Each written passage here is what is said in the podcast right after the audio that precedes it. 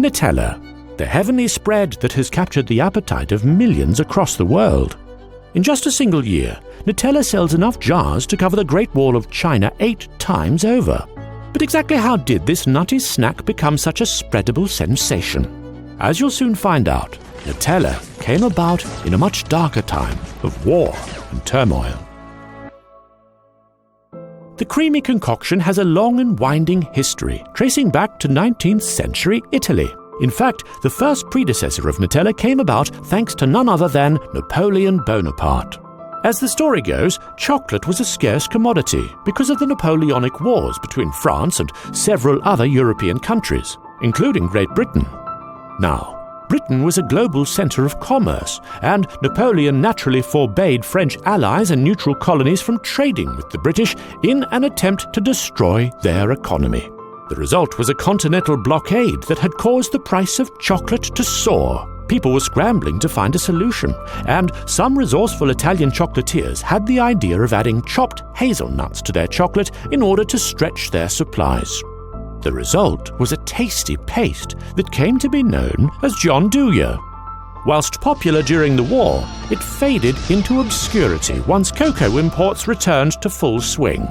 But you know what they say history repeats itself, and it wasn't long before the shadow of another dictator threatened the Italian chocolate industry once more.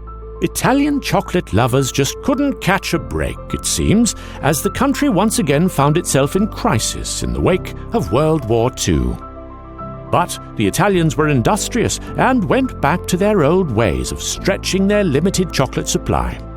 This time, however, a pastry maker named Pietro Ferrero would take John gianduja to the next level. He created a new recipe using hazelnuts, sugar, and the tiny bit of cocoa he could get his hands on.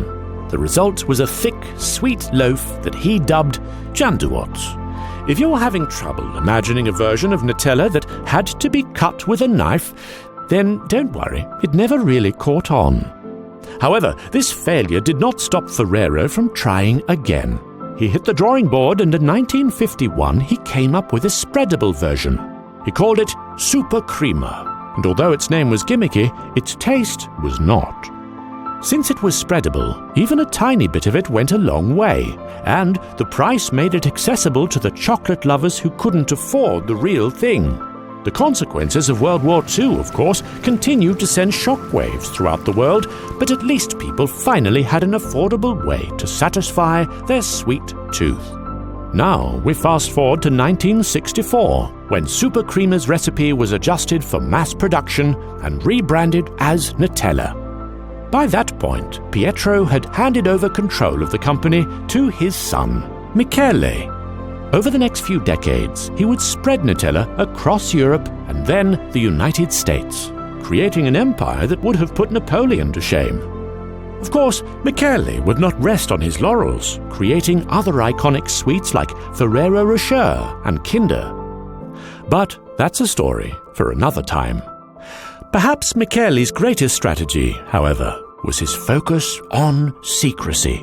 For under his tenure, the company refused to hold press conferences or to give anyone access to their plants. With such a tight control over his production, Michele could keep quality high while expanding the company at a rapid pace.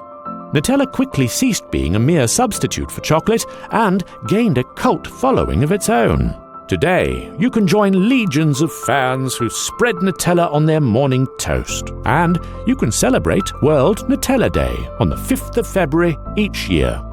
In many ways, Nutella is a testament to the perseverance of humanity. It was created in the wake of one of the worst wars in history, and it's still making people smile today. Thanks for watching, everyone. If you're new here, be sure to subscribe and hit that bell button thingy to get notified whenever we've got a new video for you. More importantly, however, I want you to drop a comment down below about which company you want to see featured next on Behind the Business. So let me know what your ideas are, and while you're at it, throw in a like as well, and maybe even consider checking out our Patreon. I'd be very grateful and appreciative. Thank you very much. Now, all that's left to do is suggest that you go and have yourself some yummy Nutella. Mmm